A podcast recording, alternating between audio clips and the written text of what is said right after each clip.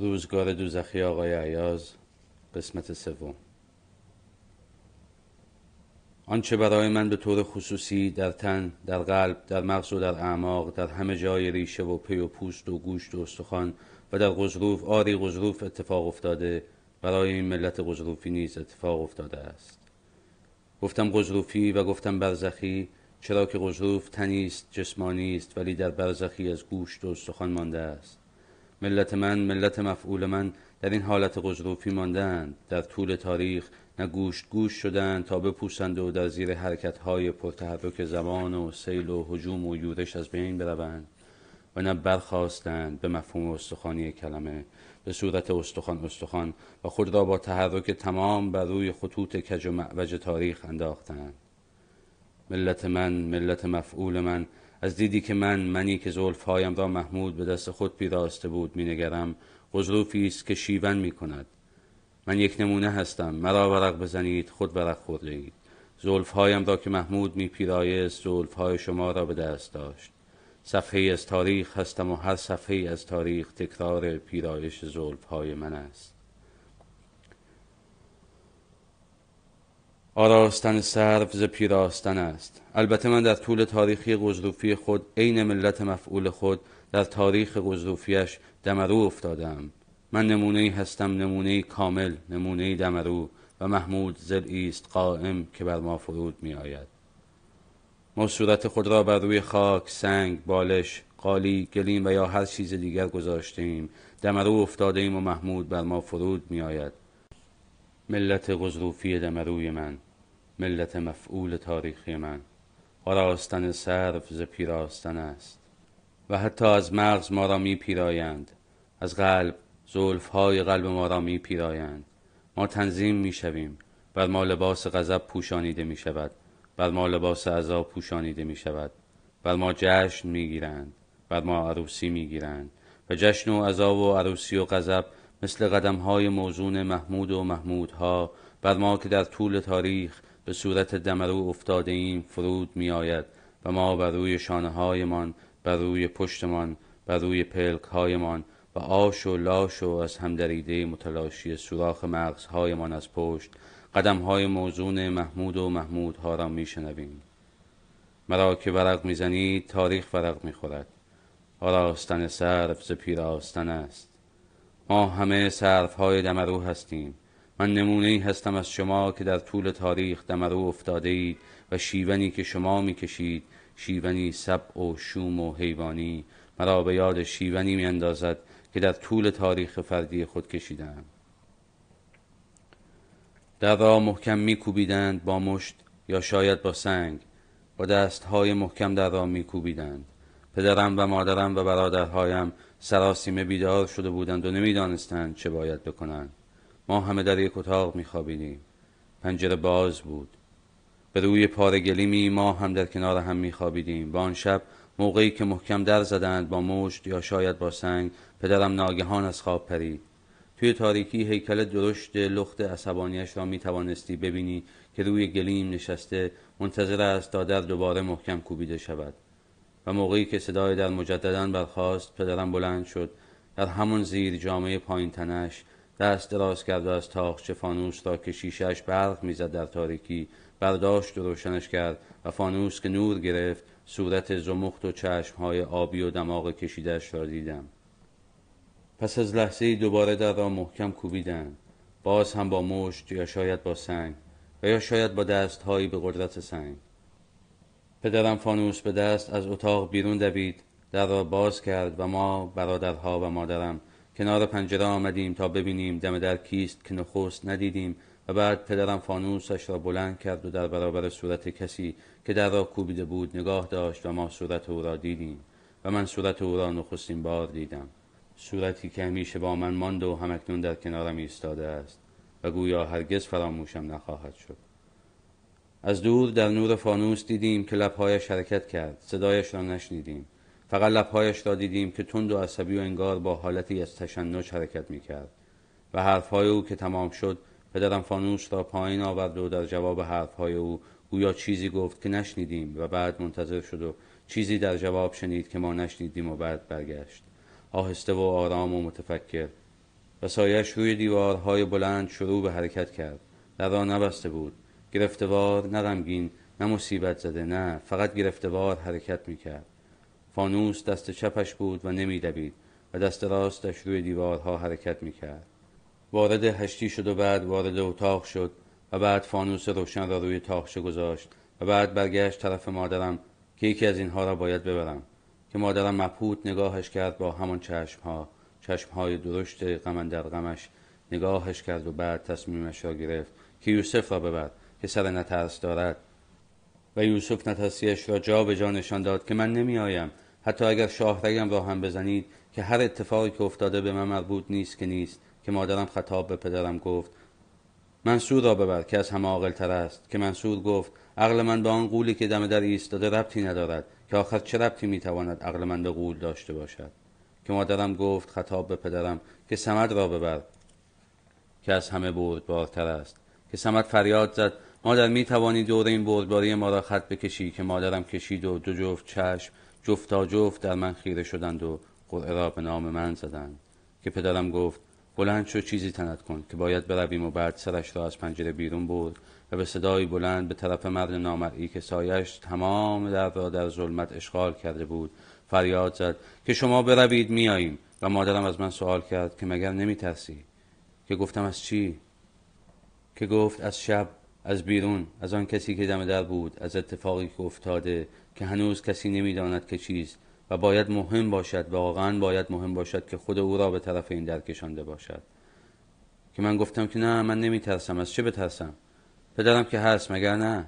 نه نمی ترسم خوب یادم هست که به مادرم گفتم که نمی ترسم و حتی موقعی که بعدها آن شیون طولانی مهیب و خطرناک را سر دادم نمی ترسیدم که بعدها فهمیدم مراسمی بود و باید برگزار می شد تا من عوض می شدم و وگرنه چطور ممکن بود عوض شوم. منی که مشتاق عوض شدن بودم اگر آن مراسم برگزار نمی شد چطور ممکن بود که عوض شوم؟ مشتاق عوض شدن بودم. استحاله از فاعل به مفعول. ولی نمی‌دانستم که باید تاریخ بر روی کفل من نوشته شود. از کجا می توانستم بفهمم؟ لباسم را پوشیدم و بعد فانوس را برداشتم و رفتم حیات و از پله های چشم پایین رفتم و فانوس را روی سنگی کنار چشمه گذاشتم. آب با آرامی میگذشت و نور فانوس روی صورتم افتاده بود و صورتم در آب منعکس شده بود. به خود نگاه کردم. صورتم صاف بود و چشمهایم درشت بود و لبهایم پر بود و گونه هایم سرخ بود و موهایم از پشت گوشهایم آویزان بود. هنوز پیراسته نشده بودم. من چه می‌دانستم که قرار است تاریخ بر روی کفل من نوشته شود؟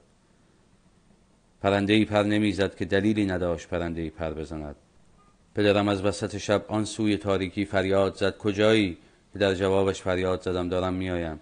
و بعد صورتم را در آب خیره شدم و صورتم را نشستم. فقط خیره شدم و انگار آخرین نگاهم را به بکارت چهرم میانداختم.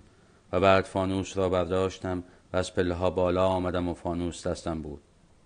و بعد پدرم بیرون آمد و راه افتادیم و در حیات را پشت سرمان بستیم و فانوس دست من بود و پدرم کنارم راه می‌رفت و هنوز آراستن صرف ز پیراستن نبود و من چه می‌دانستم؟ شما اگر بودید مگر می‌دانستید که من بدانم که قرار است تاریخ بر روی کفل من نوشته شود؟ و من چه می‌دانستم که شیون شبانه من در آن شب اشارهای به شیون بعد از ظهر ملت مفعول دمروی من خواهد بود؟ من چه می‌دانستم؟ در کنار پدرم راه می‌رفتم و شب گرچه ابری نبود اما سخت تاریک بود و دیوارهای کوچه ها بلند بود و کوچه ها تاریک بود و من حتی کمی جلوتر از پدرم راه می‌رفتم و پدرم قدم های بلند بر می داشت و من قدم های کوتاهتر ولی تندتر. می‌دانستم که عبای سیاه نازکش را تنش کرده و امامش را که ظریف و باریک بود و همیشه با مهارت دور سرش میپیچید سرش پیچیده. ریشش که نزیاد بود و نکم به رنگ قهوه‌ای جوان بود که بر آن تکه موهای کوتاه سفید از کنارها و گاهی درست از حاشیه چانه شتک زده بود و موقعی که شب راه می‌رفت در تاریکی و یا در نور نور کمرنگ فانوس از جلو دستهایش را به یکدیگر قلاب می کرد و پشت شانه هایش را کمی بالا می انداخت و قدم های بلند و محکم بر می داشت و هرگز پاهایش را روی زمین نمی کشید و در کوچه های باریک و تاریک و تنگ ابدا حرف نمی زد. چرا؟ نمی‌دانستم و من هم ساکت می ماندم و کوچه در کوچه می پیچیدم و او پشت سرم می آمد و فقط گاهی صرفه ناچیزی می کرد کمی بلندتر از نفس معمولش و گاهی خود نفس از حد معمولش فراتر می رفت. در کوچه های باریک تاریک می دانستم که او فقط دوست داشت که فکر کند به چه؟ نمی‌دانستم و چرا؟ نمی‌دانستم در کوچه ها هرگز دعا نمی خواند. از برابر خانه هایی که درهایشان با کوبه های مشتی از برابر فانوس رد می شد می گذشتیم. پدرم از تاریکی وحشت نداشت این تاریکی بود که از او میرمید و تمام مردم این کوچه ها صدای پایش را می شناختند و اگر حتی پشت درها خوابیده بودند و می توانستند به یکدیگر به نجوا بگویند که خاجه احضار شده که خاجه را باز خواستند که خاجه صدای پایش را میشنوی که خاجه می رود تا مشکلی نیمه شبی از تاریخ را حل کند که خاجه می رود تا خشمی را که امیری بر قومی گرفته فرو بنشاند که خاجه می رود تا خوابی را تعبیر کند که بی او هیچ خوابی از این ملک تعبیر پذیر نیست. که خاجه می رود تا امیری مرده یا مقتولی را چانه بیندازد پلکش را ببندد بشویدش و کفن کند. گرچه من برده شدم گرچه من غلام باز و گیسو بلند امیر محمود عمرش دراز باد و درازتر باد شدم. اما پدرم در کوچه های دراز پرپیچ و باریک و تاریک در نیمه شب تاریخ همیشه به این فکر بود که خوابی از امیری را تعبیر کند و یا نیمه شب پلک چشم امیری مقتول را بیاندازد و یا آخرین کاسه آب را از چشمه صاف یکی از قصرها بردارد و در ساعتی مانده به صبح در گرگومیش آسمان موقعی که نخستین صداهای از آن در اتاق شنیده می شود امیری پیر و خرف از عمرای تاریخ را غسل دهد و بعد خشکش کند کفنش کند. و در کنارش در رو به قبله و نماز میت و تلقین و نماز وحشت بخواند و برای امیری پیر و خرف فاتحه بخواند که چه بشود. که همه چیز به رسمیت تمام در جامعه تمام سنت های قومی در حالی که دین و دولت قرین یکدیگر شدند برگزار شود که چه بشود. آب از آب تکان نخورد که مثل اینکه اگر تکان بخورد چیزی هم تکان خواهد خورد. و با این فکرها به میدانچه کوچک رسیدیم. زیر درخت توت بلند کج و معوج در برابر مسجد کوچک استادم. می‌دانستم که پدرم دوست داشت نیمه شب دوست داشت که زیر درخت توت بیستد و اولین دعا را بخواند. دعا همان بود که بارها شنیده بودم که بسم الله الرحمن الرحیم و السماع و الطارق و ما ادراک ما الطارق النجم الساقب ان کل نفس لما علیها حافظ فلینظر الانسان مما خلق خلق من ماء دافق. یخرج من بین الصلب و الترایب انه علی رجعه لقادر یوم تبل السرایر فما له من قوة ولا ناصر و السماء ذات الرجع و ذات الصدع انه لقول فضل و ما هو بالهزل انهم یکیدون کیدا و اکید کیدا فمهل الکافرین امهلهم رویدا و موقعی که این دعا را می‌خواند من احساسی از آشفتگی پیدا می‌کردم و پشت سرش می ایستادم و تماشایش می‌کردم. فانوس را حرکت نمی‌دادم و انگار می‌خواستم پدرم نداند که حتی فانوس در کار است. و انگار می‌خواستم این نور ناچیز بیرون و آن نور درونش لطمه نزند. ولی نمی‌دانستم با دست دیگرم چه کار بکنم. دست دیگرم را بلند می کردم و به دور گردنم می مالیدم یا روی لبم می گذاشتم و پدرم موقعی که می رسید به فمهل الکافرین امهلهم رویدا طوری به تأکید آیه را بر زبان میراند که گویی در این نیمه شب تاریخ زیر آن درخت توت در برابر مسجد و در نور فانوس قرار از خودش به کافران مهلتی کوتاه بدهد. این بار سرش را بلند کرد و از خلال شاخ و برگ درخت توت آسمان را نگاه کرد. مثل اینکه در میان برگها دنبال چیزی میگشت. و بعد سرش را پایین انداخت و گفت راه بیفت. و باز من جلو و او پشت سر. من فانوس کشان او دست در دست دیگر غلاب کرده. راه افتادیم و این بار در کوچه های وسیعتر. چرا که بعد از میدانچه هم کوچه ها وسیعتر می‌شد و هم آسمان و حتی می توانستی خانه به دوشان و گدایانی را که کنار دیوار و یا در آستانه درهای بزرگ خوابیده بودند ببینی. فانوس من بی از روی اینها حرکت می کرد گاهی دهان بازی دیده می شد و زمانی چشم بسته ای و بعد در کنار مسجدی پای برهنه ای زیر تاق خانه زانوی کثیفی. مثل اینکه بدن چند نفر را قطع قطع کرده قطعات بدن را کنار دیوارها زیر تاق منزلها انداخته بودند و فانوس من از روی این قطعات مسله شده رد می‌شد. و پدرم سخت به فکر بود و من می‌خواستم فکرش را خوانده باشم. می‌دانستم که کار مهمی در پیش است و چه می‌دانستم که قرار است که تاریخ بر روی کفل من نوشته شود. از کنار قبرستان قدیمی شهر رد می شدیم می‌دانستم که برهوتی است با سنگ قبرهایی و چال هایی که زمانی قبر بودند و در وسط قبرستان ها هیکل سیاه غسال خانه دیده می‌شد. وقتی برادری یا خواهری از ما میمرد و بچه بود پدرم بچه را بر می داشت و به روی دو دستش و ما من و سمد و یوسف و منصور پشت سرش راه می افتادیم. هفت قدم پدرم می رفت و بعد منصور جلو می دوید. دستهایش را زیر بچه می انداخت و بچه را محکم از دست پدرم می گرفت و هفت قدم می رفت و بعد یوسف و بعد سمد همین کار را تکرار می کردند. ولی من کوچکتر از آن بودم که بتوانم بچه را از دست پدرم یا برادرهایم بگیرم بچه به سرعت از کوچه ها رد می شد و بعد آدم های دیگر همین که میفهمیدند که بچه ای از آن خواجه مرده است به طرف ما هجوم می آوردند و همه هفت قدم بچه را تا قبرستان تشییع می کردند. موقعی که بچه را می شستند ما در گوشه ای از مرد شورخانه می ایستادیم و تماشا می کردیم. پدرم به زده بدن بچه را که تمیز و لاغر و خیس بود نگاه می کرد. گریه نمی کرد. همانطور مات و مبهوت نگاه می کرد. و بعد بچه کفن شده را بر می داشت و همیشه در قبرستان گوشه ای را کنار دیواری انتخاب می کرد و بچه را زیر دیوار دفن می کرد و بعد کلید در را از جیبش در می آورد و بالا سر بچه به دیوار می کوبید.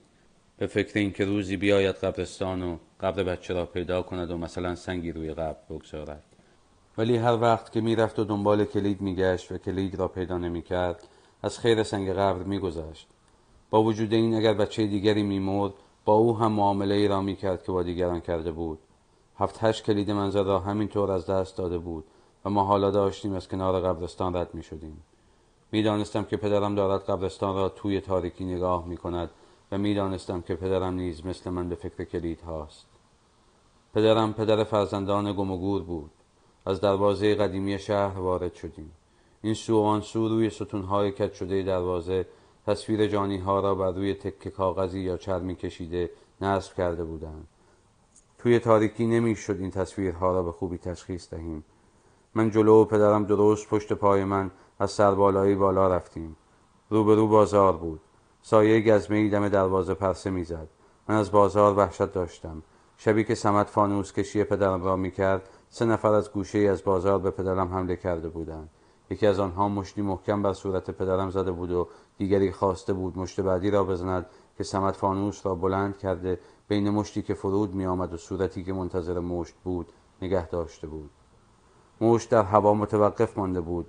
مشت زن صورت پدرم را شناخته بود و ناگهان روی پاهای پدرم افتاده بود که خاج ما را ببخش. خاج ما غلط کردیم. خاج ما نفهمیدیم که شما از مقربان امیر هستید. خاج خدا اولادت را به تو ببخشد که ما را ببخشی. و پدرم به سمت گفته بود بکش. که سمت فانوس ها را کشیده راه افتاده بود و سه در تاریکی ناپدید شده بودند. وحشت من از بازار به دلیل هیهایی بود که از هر چند دقیقه گزمه ها به یکدیگر می‌زدند. بر سر هر چهارسوقی گزمه ای بود. گزمه ها البته پدرم را می شناختند ولی گزمه ها عین خود امیر سبیل داشتند. عین او چکمه های بلندی می پوشیدند که تا زانو بالا می آمد گزمه ها ادای امیر را در می آوردند و البته امیر هم دوست داشت که تصویر بی مثالش را در قیافه این مردهای جور و جور ببیند. بازار مرا به یاد چیزهای دیگری نیز میانداخت. به یاد خاله که چند سالی از من کوچکتر بود و موقعی که او نه سالش بود و من در حدود سیزده سالم او را لخت کرده بودم و خودم لخت روی تنش دراز کشیده بودم. بازار مرا به یاد جوانی میانداخت که اسمش نمی‌دانم چمد یا ممد بود و از من چند سالی بزرگتر بود و با من خیلی دوست بود. و دوست داشت که آلتش را بلند کند و موقعی که پسرهای ده دوازده ساله یا زنها از کنارش رد می به آنها نشان بدهد و به وحشتشان بیاندازد من احساس می کردم که توی بازار چمد با آلت بلند سفیدش کمین کرده است. بازار مرا به یاد اسکلت زنی میانداخت که از لای دیوار خانهاش پیدایش کرده بودند و گذشت زمان موهای بلند و سیاه این زن را نپوسانده بود و همه مردم شهر به تماشای اسکلتش رفته بودند. چرا که اسکلت را در خانه ای که پیدا شده بود به تماشا گذاشته بودند و حتی حق ورودی هم می گرفتند. از بازار وحشتی داشتم که باید بر آن این لذت های ناچیزم را می افسودم. وارد بازار که شدیم من فانوس را دادم دست چپم. بازار ناگهان روشن شد. حاله فانوس به دور سر ما حرکت می کرد سر چهار ها گزمه ها به پدرم سلام می‌دادند و پدرم جواب سلامشان را می‌داد. و بعد به من می‌گفت که به کدام طرف بپیچیم. و حالا تندتر حرکت می‌کردیم و من گاهی از سوراخ بالای سقف بازار آسمان را نگاه می‌کردم که تاریک بود و گاهی ستاره ناگهان از جلوی چشمم رد می‌شد. جنبنده در بازار جز ما و گزمه ها و سایه های فانوس بر روی دکان ها و دیوارهای آجوری و نمور و مربوط نبود. بازار دم کرده بود و گاهی فانوس ها از انحناها فرو رفتگی ها و برآمدگی های بازار شکلک های وقیه مهیبی می ساخت سرعت حرکت پاهای من به پاهای پدرم نیز منتقل شده بود و او نیز تندتر حرکت می کرد شاید وحشت من به او نیز منتقل شده بود. از میدانی در وسط بازار رد شدیم. دو گزمه بر روی چهارپایهای در برابر یکدیگر نشسته بودند و همین که ما رسیدیم بلند شدن و نگاهمان کردند و پدرم را شناختند.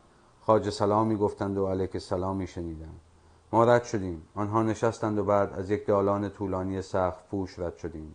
در نور فانوس موشهایی را که از این سو به آن سو میدویدند و در سوراخها به محض قویتر شدن نور فانوس مدفون می‌شدند می‌دیدیم. و بعد خود را در خارج از بازار دیدیم و با همان سرعت که در بازار حرکت می‌کردیم به راه رفتن خود ادامه دادیم. پدرم پشت سرم و من جلوتر با فانوس در دست و چند لحظه بعد خود را در برابر قصر امیر دیدیم. من از کجا باید می‌دانستم که قرار است تاریخ بر روی کفلهای من نوشته شود؟ از کجا می‌دانستم که می‌رفتم شیونی بکشم که اینک ملت دمروی مفعول من در برابر هیکل برافراشته مرد مسلمی کشند دو پاسدار در این سوی آن سوی در پاس می‌دادند. فانوسهایی بر روی ستونهای دو طرف دروازه قصر میسوخت. پدرم از من جلوتر افتاد. پاسداران او را شناختند. در زیر نور فانوس از خلال دریچه دروازه صورت بزرگ تیمور حاجب را دیدم. دروازه باز شد. من و پدرم رفتیم تو. قصری بزرگ بود و در برابرش باقی و در هر سو فانوس ها میسوخت. نفس از عطر گلها می برید پدرم از تیمور حاجب سوال کرد که چه اتفاقی افتاده؟ تیمور حاجب که صورت پهن ترکمن داشت و پنجه های قوی و گردنی ستبر داشت و زبانش انگار از دهانش بزرگتر بود گفت امیر جوان خود خاجه را خواهد گفت که برای چه در این نیمه شب به اینجا احضارش کرده؟ تیمور حاجب دو اتاق را در جناح راست قصد نشان داد که در کنار یکدیگر چراغهاشان روشن بود و گفت امیر جوان منتظر شماست. راه افتادیم. از میانه باریکه گلها و از پله ها بالا رفتیم. پدرم جلو و من پشت سرش. از چند اتاق گذشتیم. پدرم این قبیل جاها را مثل کف دستش می شناخت عجولانه راه می‌رفت. نگران بود.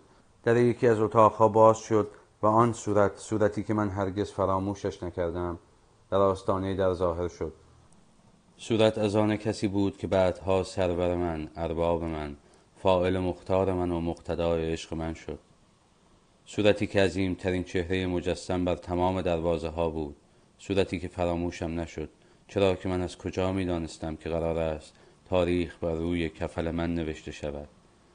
از کجا می دانستم که قرار است شیونی سردهم که اینک هم سرایان و سگان زوز کش ملی در برابر هیکل مسله شده افراشته و چوب به سر پدرم خاجه در برابر جوان بلنقد که نور چراغ توی اتاق نیمی از صورتش را درشتر و نورانیتر کرده بود تعظیم کرد.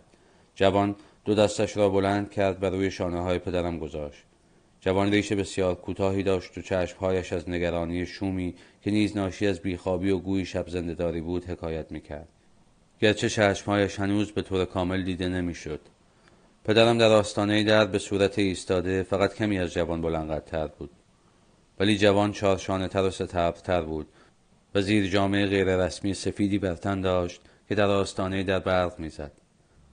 اتاق دیگر که نور می‌خواست از زیر در آن به بیرون نش کند آخرین اتاق این جناح قصر بود.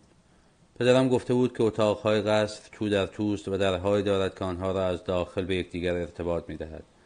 من سرم را انداخته بودم پایین و فانوس را که قبلا خاموش کرده بودم در دست گرفته بودم.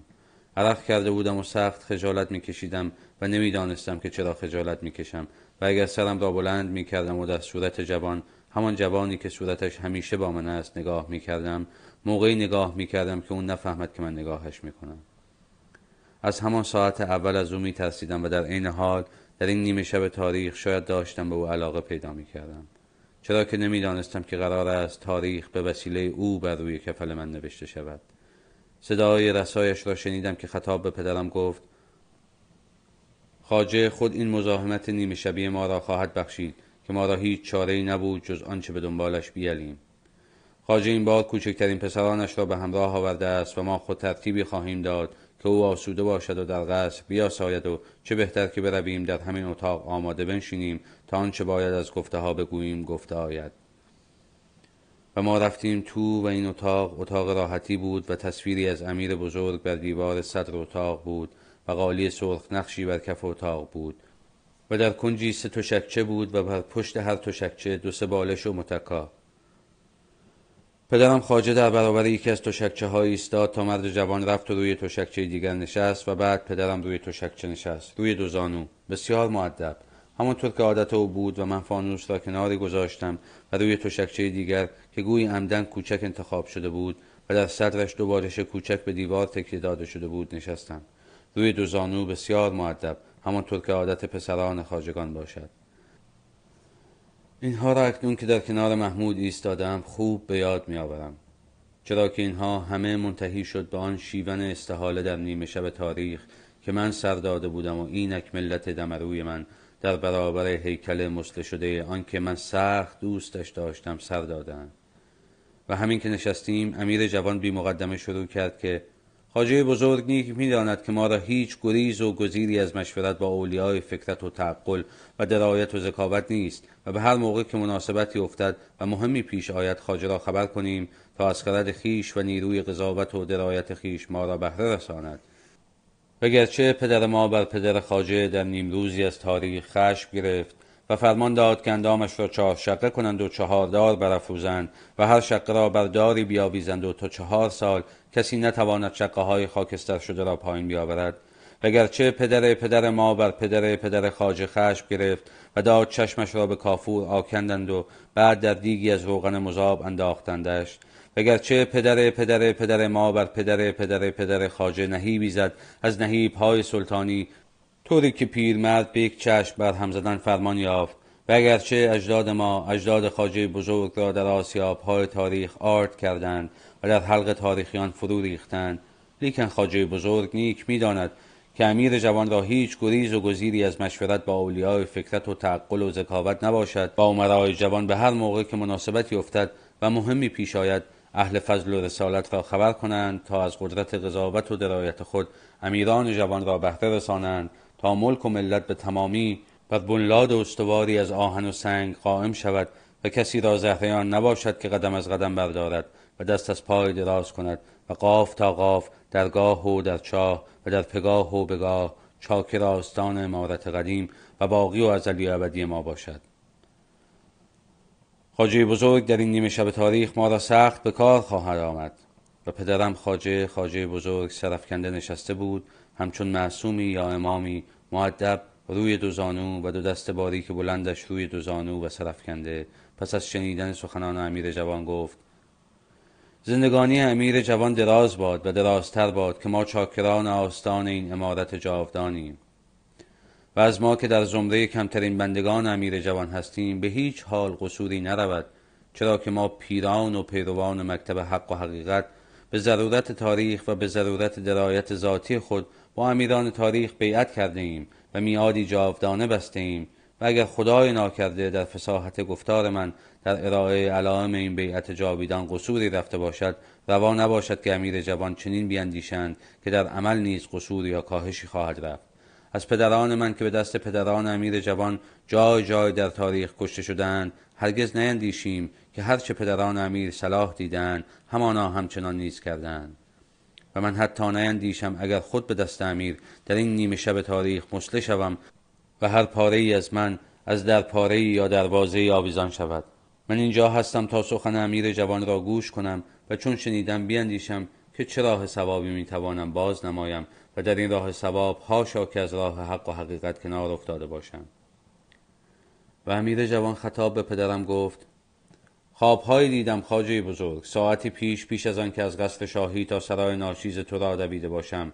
نخست این که من از تو تعبیر خوابهایم را می‌خواهم و پس از آن امری مهم در پیش دارم که تو باید به انجام آن همت کنی و بعد امری مهمتر در پیش است که گرهان به دست دیگری باز شود که من خود او را می شناسم و پدرم خاجه در جواب گفت گرچه معبری را به کمال ندانم ولی آنچه از علائم سماوی و کواکب و نجوم آسمانی می‌دانم در تعبیر خواب امیر به کار خواهم گرفت و بعد فرمان بعدی امیر را اجابت خواهم کرد. پدرم این را گفت و من در تمام مدت ساکت نشسته بودم معدب روی دو زانو و می توانستم امیر جوان را بهتر ببینم. از شیوه گفتار محکمش خوشم می آمد و او گاهی هنگام صحبت مرا نگاه می کرد و با نگاهش می خواست که به من چیزی بفهماند که پدرم از آن غافل بماند.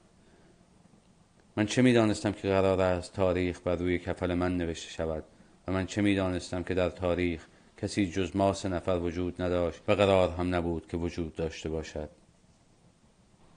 نگاهش را از من برگرفته بود و داشت پدرم را نگاه می کرد و پدرم موقر و متفکر نشسته بود و سرش را پایین انداخته بود و شانه هایش را بالا نگه داشته بود.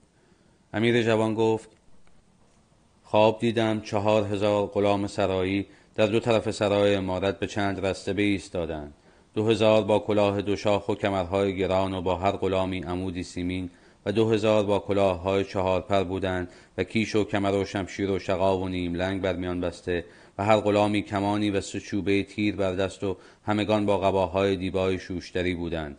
و غلامی سیصد از خاصگان در دسته های صفحه نزدیک من ایستادند با جامعه های فاخرتر و کلاه های دوشاخ و کمرهای زیر و عمودهای زرین و چند تنان بودند که با کمرهایی بودند مرصع به جواهر و سپری پنجاه و شست به در داشتند. در میان سرای و همه بزرگان درگاه و ولایت داران و هجاب با کلاه های دوشاخ و کمر زر بودند و بیرون سرای مرتبه داران و هجاب با کلاه ها ایستادند و بسیار پیلان بداشتند و لشکر بر سلاح و بر گستوان و جامعه های دیبای گوناگون با اماری ها و سلاح ها و با علامت ها تا رسولی از میان ایشان گذرانیده آید و رسولدار برفت با جنیبتان و قومی انبوه و رسول را برنشاندند و آوردند و آواز بوغ و کوس و دهل و کاسبیل بخواست. گفتی که روز قیامت است و رسول را بگذرانیدند. بر این تکلف های عظیم و چیزی دید که در عمر خیش ندیده بود. مدهوش و متحیر گشت و در کوش که من شد و من بر تخت نشسته بودم. سلام کرد و در خریطه دیبای سیاه نامه پیش من آورد از امیر المومنین خلیفه عربی یا غربی و من نامه را در خواب گرفتم و به دست تو دادم تا تو به صدای بلند بخوانی تا همگان بشنوند. اکنون خاجه بزرگ بگو ببینم تعبیر خواب از چه قرار است. پدرم خاجه پاسخ داد که اگر امیر جوان تنها همه یک خواب را دیده باشد تعبیر فلفور گفته آید.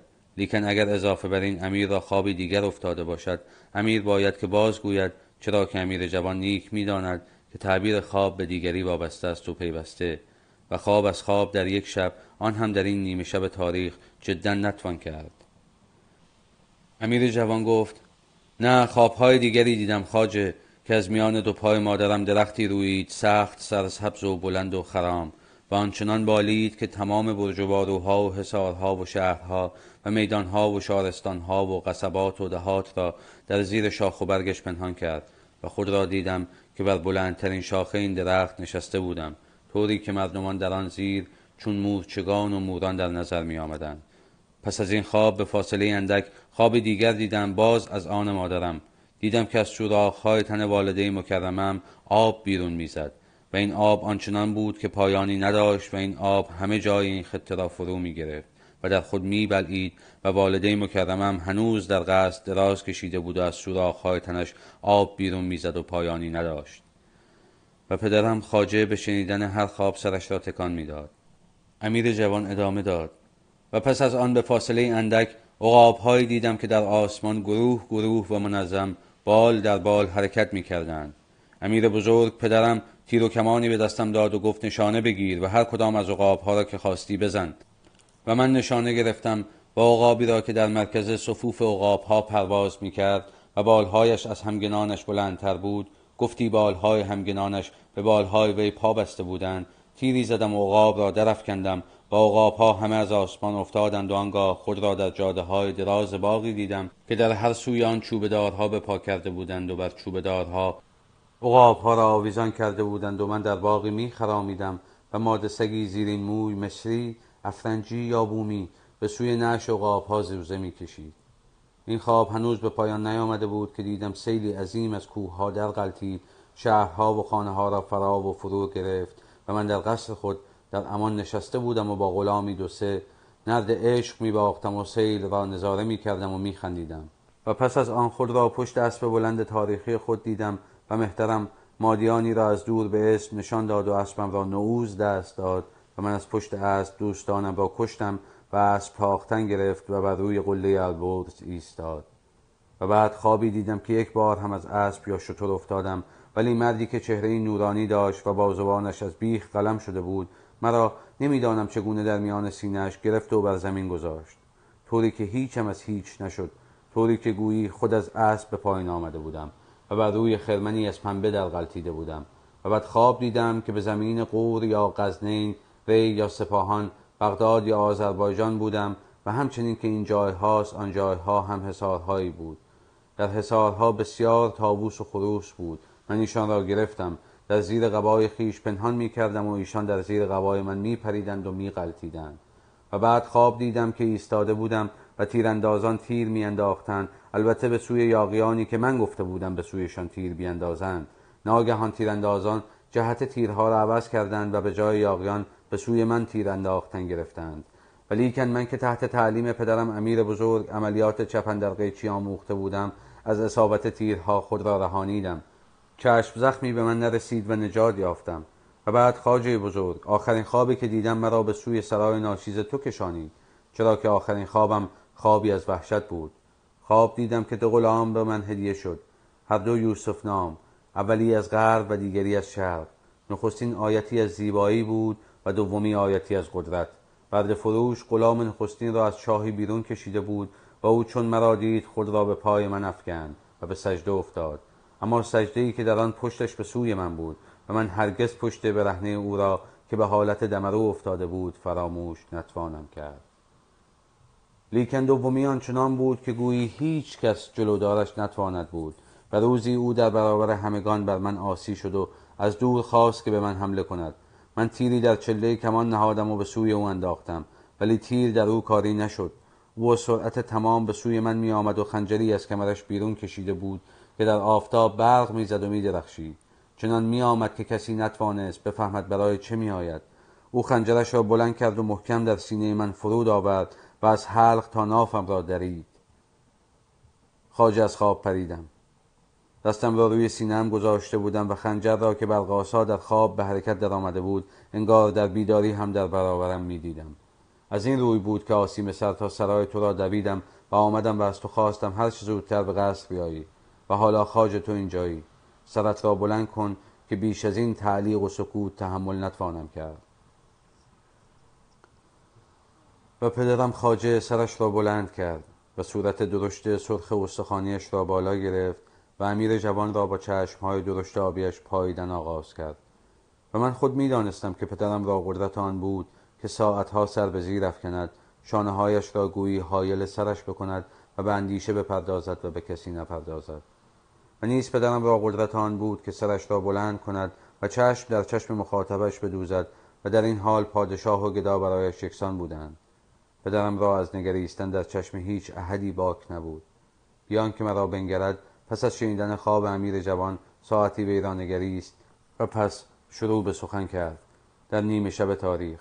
و پدرم خاجه را هیچ باکی از هیچ پادشاهی یا امیری نبود. گفت امیر جوان که عمرش دراز باد و درازتر نیک می‌داند که خاجه حقیر برهنه آمده است و برهنه نیز خواهد گذشت و این تقدیر همه خلایق این خاک بیمقدار باشد. چانها که بترسند و چانها که از احدی بر روی خاک باکی نداشته باشند. و خاجه حقیر از جذب کرده است که از هیچ احدی روی یا روی یا پس روی نترسد و از این روی آنچه باید در تعبیر این خواب گفته آید پوست باز کرده خواهد گفت که بیگمان امیر جوان نیست که در این نیمه شب تاریخ از سر چاه ویل ظلمت بشری زانو زده نشسته است چیزی جز حقیقت از این بنده خاجه حقیر نخواهد. و من در این دعوا خیش فرزند خورد خود خردترین فرزندانم را که اینجا در برابر امیر جوان به زانو نشسته است و من در ناسیش می بینم که به جاودان به زانو خواهد نشست به شهادت می گیرم که در این لحظه حقیقت خواب را پوست باز کرده بازگویم. و اما نخست بدان که آن غلامان و کیش و کمر و شقا و نیم لنگ و آن رسته های صفه و دیبای شوشتری و کلاه های دوشاخ و سلاح و برگستوان و آواز و بوق و کوس و دهل علامت آن باشد که امیر بزرگ پدر امیر جوان هم امشب درگذشته باشد یا در حال درگذرد. و آن تکلف های عظیم و تمهید مقدمات جلیل و آمدن آن رسول از طرف امیر المومنین خلیفه غربی یا عربی علامت آن باشد که امیر جوان هم امشب امارت این خطه بیاورد و از نیمه شبی از تاریخ تا نیمه شبی دیگر از تاریخ حکم براند. چرا که امیر جوان پیش از گذشتن امیر بزرگ همه برادران خود را کشته مسله کور و فلج و خاک و خاکستر کرده است. و همان طریق که امیر بزرگ در حق همه برادران خود اولاد ذکور پدر خیش چنین روا داشته بود. و باز بدان که آن درخت درخت ظلمت باشد که بر سر مردم مردمان مور و ملخ شده سایه ظلمت افکنده باشد و تو چون بالنده ترین پسران والده مکرمه خود هستی بر بالنده ترین شاخه آن درخت که از بطن والده مکرمه رسته قرار گرفته باشی امیر وحشت و ظلمت و نفس در بطن سینه باشی و باز بدان که مادرت پس از گذشتن امیر پدرت تمام مخلوقات را از گرگ و سگ و گربه تا معبون و زن جلب و مفعول به آب خود سیر کند و البته امیر نیک می‌داند که این فقط از خاتون امیر مازی و والده مکرمه امیر جوان در این نیمه شب تاریخ مخلوقات عالم را سزد و بس نیکو و سزاوار باشد. و آن آب که از سوراخ‌های تن والده مکرمه امیر جوان برون آید و عالمی را فرا و فرو گیرد علامت همین حال باشد. و اما آن عقاب‌های بال در بال که بر مرکز آنها عقابی بلندتر در پرواز باشد گروهی از یاغیان باشند. مزدکی کاوهی بابکی تودهی صباهی و یا صداقی.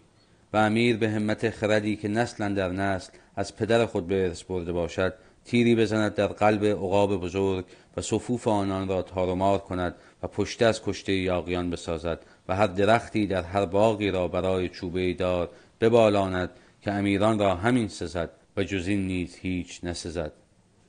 و نیز بدان که آن سماد سگ مصری افرنجی یا بومی سماچه حیوان پروار باشند که علاوه بر هزاران غلام و کنیز که از اکناف و اقتار در بارگاه امیر گرد آمده باشند تن به تن امیر بیش از همه سایده باشند و آن سیل را که آمده باشد بدان که هیچ قدر اهمیتی نباشد.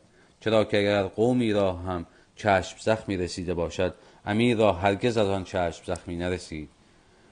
و آن اسب که در حال نعوز بر قله البرز ایستاده باشد راست شدن بخت و اقبال امیر باشد و آن اسب که امیر از آن افتاده باشد چندان ضرری به امیر نرساند بلکه در نظر عامه امیر را به مرتبت پیامبران برساند و آن تابوس و خروس که امیر در تمام حصارها از بغداد و آذربایجان برای و غزنین و سپاهان گرفته باشد و در زیر قبای خیش فراهم آورده باشد نعمتهای رنگین سرتاسر سر این خاک ننگین باشد که به آلات سیمین و زمردین و تختهای تابوس بدل شود و راه خزانه در پیش گیرد. هرچند ملت از گرسنگی کف بر لب آورده باشد و بدان که آن عملیات چپندر قیچی در برابر تیراندازان علامت آن باشد که امیر را چشم زخمی برسد. از عدهای خرف از جان گذشته و امیر به مدد معجزی که آسمانیان در حق برگزیدگانی از زمینیان کرده باشند نجات یابد. و اما آن آخرین خواب. که امیر جوان را به در خانه خواجه چاکر کشانیده بود. بدان که یوسف نخستین همان یوسف کنعانی باشد. یا کسی شبیه او و یا کسانی شبیه او. اینان غلامان امیر باشند و با اون الله تمام مردم این خطه غلامان امیر باشند. و امیر هرگاه که حالت جسمانیش مختزی بود آنها را به پشت بخواباند. نامش چندان فرقی نمی کند. و اما بترس از یوسف دوم. او به خون تو تشنه باشد. و تو را هرگز راحت نگذارد. تو این قوم را از پشت سر زده باشی ولی او تو را از روبرو خواهد زد. و تو هیچ کار نتوانی در حق این یوسف بکنی. چرا که او در حساری باشد از تن خیش. تنی چون زره که امیر جوان را بدان دسترس نباشد. و امیر اگر بخواهد همه یوسف ها را بکشد تا او را نیز کشته باشد این کار را نتواند. چرا که یوسف های نخستین بیشباهت با آن یوسف کوتوال نباشند. و حتی با او هم خان و هم خون و شاید حتی هم خانه باشند. و این تعبیر همه خوابهای امیر است که گفته آمد. و امیر نیک می‌داند که خواجه چاکر برهنه آمده است و برهنه نیز خواهد گذشت. و چاکر نخواست که در دل خود از گفتن این همه باکی راه دهد. پایان قسمت سوم.